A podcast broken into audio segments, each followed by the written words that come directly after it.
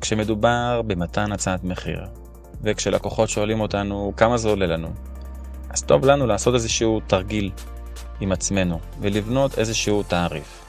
אפשר כמובן קודם להסתכל על מחירונים שאחרים כתבו, ואז לבנות לנו איזשהו תעריף. טור אחד יתאר את כל המוצרים שאנחנו מתעסקים איתם, או חושבים שנתעסק איתם, למשל פלייר, ועוד 3 טורים. בטורים הבאים, טור אחד זה יהיה המחיר המינימלי. לזהות מה המחיר המינימלי שאנחנו רוצים לעבודה. אם למשל אנחנו מרוויחים לשעת עבודה 30 שקל, לדוגמה, ופלייר לוקח לנו לעשות 3 שעות, ואז יש עוד תיקונים של לקוח, ואז 4 שעות, ואז אולי עוד תיקונים של לקוח, ואז 5 שעות. אז אנחנו מחשבים 30 כפול 5. ואז מוסיפים עוד קצת, כי יש מיסים, שזה משהו כמו 25% בערך. שוב, באופן כללי, אם אני טועה אני מתנצל. ואז אנחנו מגיעים למחיר המינימלי, שאנחנו נעדיף לא לרדת ממנו.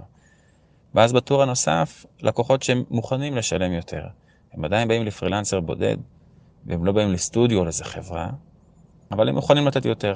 ואנחנו יכולים לתת הצעת מחיר יותר גבוהה, אולי אפילו כפולה. ואז יש את הלקוחות הזהב.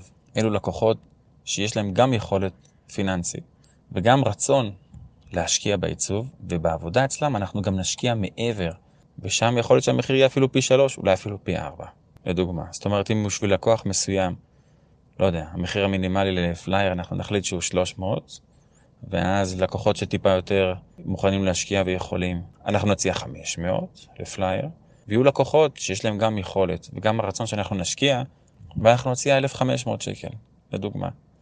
אבל לכל אחד מהלקוחות האלה, התמורה שלנו תהיה שונה מן הסתם. אנחנו נשקיע באופן טבעי יותר בלקוח שישקיע יותר. אז תנסו לעשות את התרגיל הזה, לבנות איזשהו תעריף, לזהות את המחיר המינימלי לכל מוצר, לשעת עבודה בוודאי ולכל מוצר, את מחיר טיפה יותר גבוה ומחיר יותר גבוה, וגם כמובן ההשקעה שלכם תבוא שם לידי ביטוי יותר.